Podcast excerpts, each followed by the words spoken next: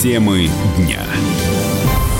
Вы слушаете радио «Комсомольская правда». Э, мы с вами говорим на главные темы дня. Меня зовут Валентин Алфимов. Здравствуйте. Шпионский скандал разгорается между Россией и Соединенными Штатами. Американские СМИ рассказали о некоем разведчике, который якобы занимал в Москве крайне высокий пост, а после выполнения миссии был эвакуирован в Вашингтон.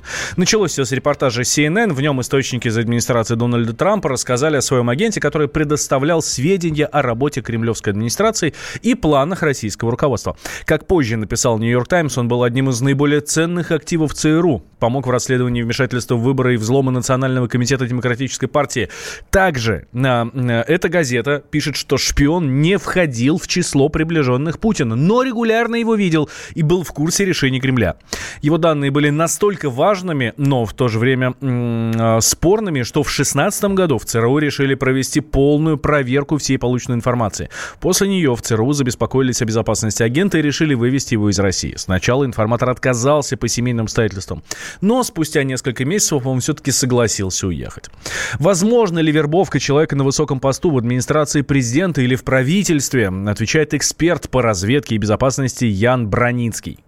Уверен в том, что не следует и не стоит э, тратить силы каким-то, допустим, тем же самым спецслужбам, чтобы прямо вот явно заряжать некого человека как вообще становятся там, шпионами, разведчиками, как вообще происходит предательство. Человека можно либо купить, либо э, человек идейно на это дело идет, да, либо его принуждают к этому. Соответственно, исходя из этой логики, да, э, если у некоего человека есть э, возможность надавить на его болевые точки какие-то, то любой человек в окружении нашего там, правительства, не знаю, Кремля, ну, чего угодно, он может стать шпионом потенциально. Здесь некий, может быть, выпал прецедент такой, да, когда, да, человек, может быть, это прокололся, еще что-то случилось.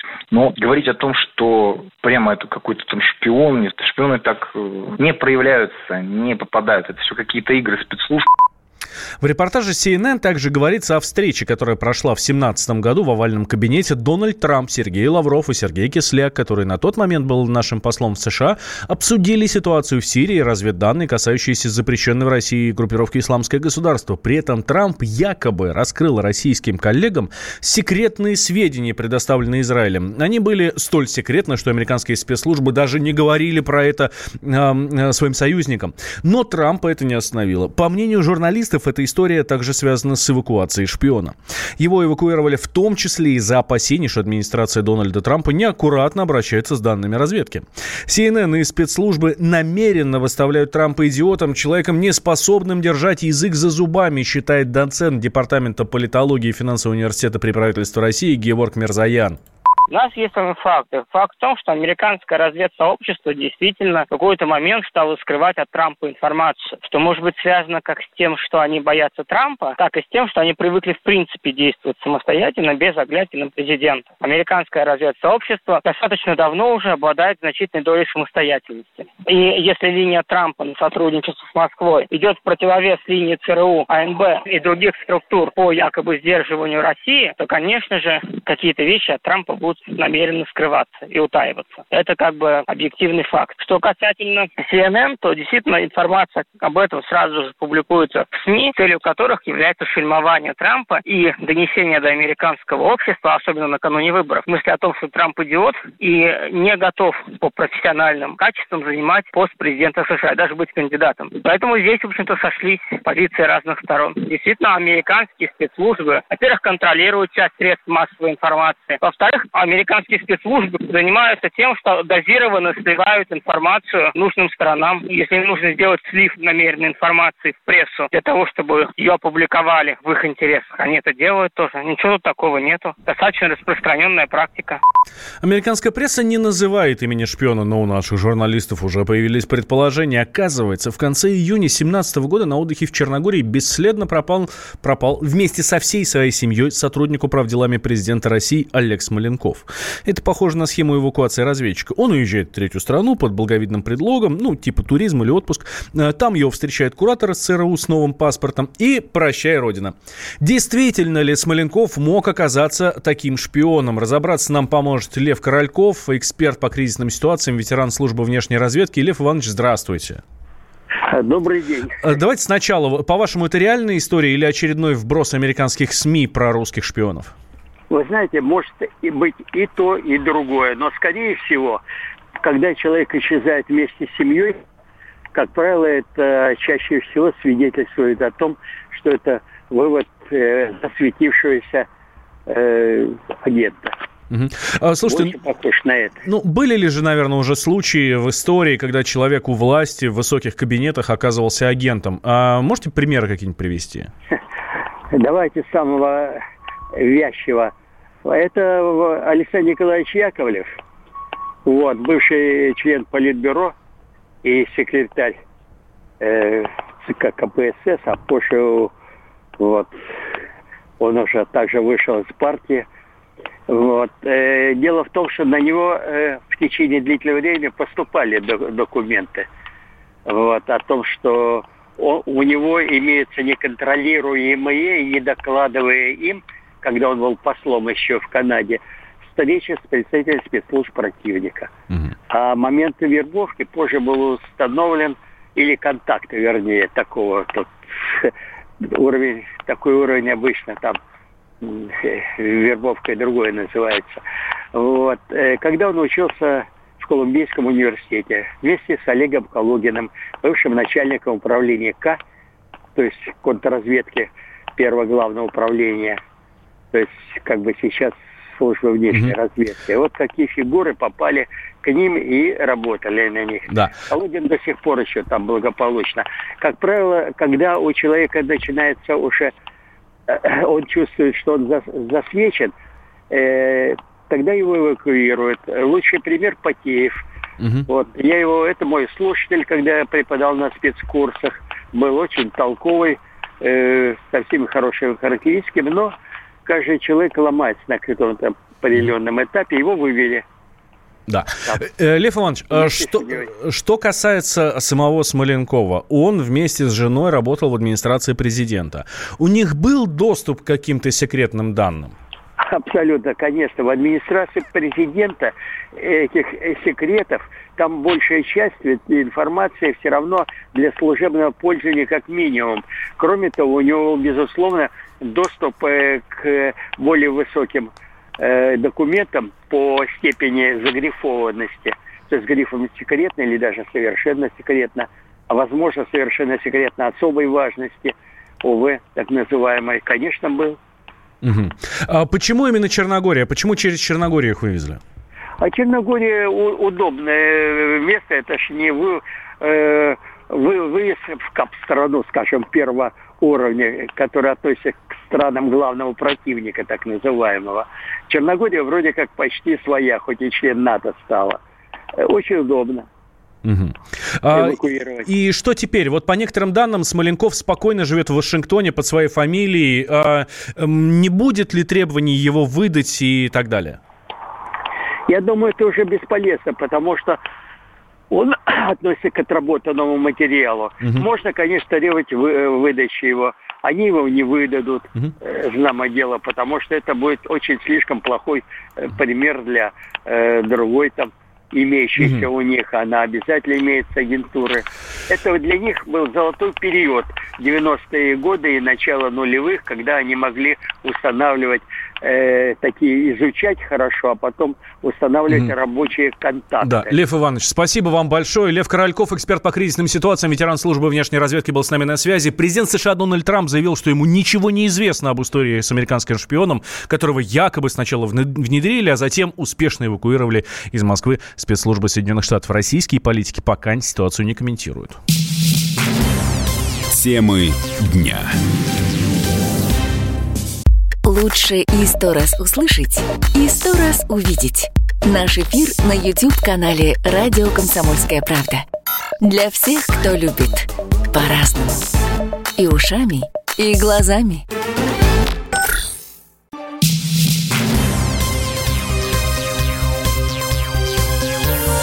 Темы дня. Вы слушаете радио «Комсомольская правда». Меня зовут Валентин Алфимов. До 20 миллионов россиян могут потерять работу из-за внедрения роботов. Такой прогноз дают специалисты Российской Академии Народного Хозяйства и Госслужбы. Ну, правда, стоит и говориться, ученые в своих прогнозах исходили из того, что все доступные технологии появятся одномоментно. Но на практике это, конечно, произойдет едва ли. Процесс внедрения современных технологий растянут во времени, и у людей будет возможность сориентироваться, найти себе новое занятие. Автор авторы э, работы, заведующий лабораторией исследованием проблем предпринимательства Академии народного хозяйства и госслужбы Степан Земцов подчеркивает, э, что проведение анализа рынка труда дает возможность понять, кому из специалистов необходимо пройти переподготовку в первую очередь. Мы ставим некий мысленный эксперимент. То есть, что произойдет, если вот все доступные технологии внедрить одномоментно. Мы понимаем, что это невозможно, но тем не менее такого рода эксперименты, они помогают оценить подверженность, то есть какое число людей в принципе подвержено этому явлению. Это не значит, что их уволят на следующий день там, или даже через год или через два, но это значит, что им предстоит повысить свою квалификацию, а, переобучиться, да, там, перейти на более творческие а, работы и так далее. И, соответственно, что же касается сфер, то ну, любая рутинная деятельность, ну вот, например, кассир, это очень рутинная деятельность. Ты просто пробиваешь, соответственно, товар. Это вполне может выполнять эту функцию робот. Там, э, привинчивать гайку – это тоже очень рутинная деятельность. Там, собирать какие-то документы, там, отвечать на телефонные звонки, носить ту же самую посуду, да, приносить ее для своих клиентов – это тоже довольно рутинная деятельность. И вот все рутинные деятельности, ну, которые легко запрограммировать, да, они все действительно подвержены большому риску автоматизации. Оснастить рабочие места роботами экономически невыгодно как для России, так и для других стран, считает проректор Академии труда и социальных отношений Александр Сафонов таких вот футуристических предположений на моей памяти было достаточно много. Возьмем 80-е годы прошлых годов, когда экономисты Соединенных Штатов Америки считали, что интернет, в принципе, может разрушить рынок труда, кстати, ничего не произошло. За это время, кстати, Америка, одна из ведущих стран экономически, внедрила достаточно большое количество роботов. Они там третьи в мире по количеству их, приходящихся на 10 тысяч человек. И, тем не менее, оценки экономистов по потере рабочих мест достаточно скромные. Где-то порядка от 300 до 600 тысяч. При всем при том, что самый главный такой момент, заработная плата там значительно выше. Цена вопрос. Вот у нас средняя заработная плата, да, по оценкам там, Росстата, в пределах 30 тысяч. А если берем медианную, которая наиболее часто встречается, 25 тысяч. Вот годовой фонд оплаты труда на одного человека, это в принципе всего лишь составляет порядка там, 400 тысяч рублей. А робот 8 миллионов рублей. Еще один момент, который должен успокоить россиян. Если темпы внедрения машин станут слишком быстрыми, то правительство сможет защитить тех, кто остался без работы с помощью введения налога на роботов. В России хотят ввести новый православный выходной и отмечать его в понедельник, после Пасхи. Законопроект рассматривают в Госдуме с подачи депутатов от ЛДПР. Они предложили назвать праздник э, «Светлый пасхальный понедельник». В документе говорится, что это будет не только данью уважения глубоким историческим традициям православного общества, но и еще одним подтверждением государством и обществом признания особой роли православия в истории России, в становлении и развитии духовности, э, культуры и так далее. Ну, правда, Правда, в документе не говорится о роли других конфессий, зато там решили прописать все даты выходных понедельников вплоть до 2050 года, поскольку Пасха – праздник переходящий. После 50 года даты будут расписывать правительство своим ежегодным постановлением о выходных и праздничных э, днях. Первый зампред Комитета Госдумы по развитию гражданского общества вопросам вообще общественных и религиозных объединений Иван Сухарев призвал парламентариев поддержать данную инициативу. Я сам родился и вырос в Башкирии. Это мусульманская, можно сказать, республика в составе Российской Федерации. Потому что большинство тех, кто проживает на территории Башкирии, являются мусульманами и исповедуют ислам. И у нас в целом выходным является день, когда празднуют наши верующие Курбан-Байрам. Поэтому ничего удивительного в этой инициативе нет. У нас две основные традиционные религии. Это ислам и православие. Поэтому инициатива хорошая. Я рекомендую всем депутатам внимательно с ней ознакомиться и поддержать. Более того, 10% населения соблюдают пост и православную традицию, имели возможность отдохнуть. На самом деле, подобные инициативы в Думе озвучивали еще несколько лет назад, но экспертное сообщество, как правило, не давало им хода. Для предпринимателей большое количество выходных дней зачастую означает убытки. А с учетом того, что Пасха обычно выпадает на конец апреля, начало мая, где и без того красных дней, дней календаря достаточно, новый выходной становится еще проблематичнее. Руководитель Бюро по защите прав предпринимателей «Опора России» Алексей Петропольский считает, что еще один выходной будет поводом выпить. Увы, но дополнительные праздники для бизнеса, да и для нации в целом, это ужасно. А, ну, начнем с того, что если говорить о православии, то далеко не все у нас верующие ходят в храм. Для кого-то это будет просто очередной день для лишнего пьянства. А что касательно бизнеса, то а, ну, основной бизнес, он сидит в офисе и каждый день работает. И это, наверное, 90% всех сотрудников внутри бизнеса. И в случае, если им придется не выходить на работу, для них, конечно, это радость, но для работодателя это колоссальные потери. Потому что человек, погуляв на один выходной больше, в итоге приходит в себя еще два рабочих дня. Да, возможно, кто-то из ритейла или из э, какой-то развлекательной индустрии типа ресторанов, может быть, что-то чуть больше заработает, потому что пить будут на один день больше и, может быть, потратят лишние деньги на алкоголь и продукты. Но это ничтожные заработки по сравнению с тем, сколько все мы вместе потеряем, и экономика в целом. К тому же, напоминают эксперты, в стране и без того долгие новогодние и майские праздники. Для многих это становится причиной потери денег и возникают трудности с досугом. Об этом, в частности, говорит депутат Госдумы Борис Чернышов. Мы все стремимся к тому, чтобы человек сам принимал решения, человек сам имел возможность решать, когда ему отдыхать, когда ему, наоборот, в большей степени работать. И глядя на своих коллег, на многих э, тех людей, с которыми мне пришлось пообщаться во время новогодних праздников, я увидел, что многим достаточно тяжело найти применение для такого большого количества новогодних праздников. Mm-hmm. И многие люди действительно говорили о том, что они бы хотели бы иметь больше выходных э, в теплое время года, летом, либо во время майских праздников увеличить их для того, чтобы заниматься своими огородами, дачами и другими вопросами. И наша задача сделать так, чтобы люди имели возможность получить эти надбавки за сверхурочные, либо, опять же, не теряя эти выходные, сделать так, чтобы они получили деньги и, соответственно, в другое время года, в любой другой день могли иметь возможность получить этот выходной.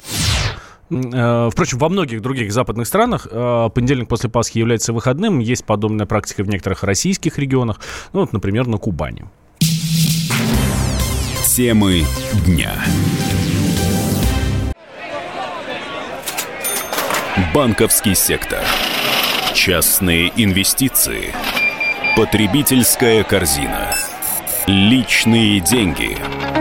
Вопросы, интересующие каждого. У нас есть ответы. Михаил Делягин и Никита Кричевский. В эфире радио «Комсомольская правда». Час экономики. По будням в 5 вечера.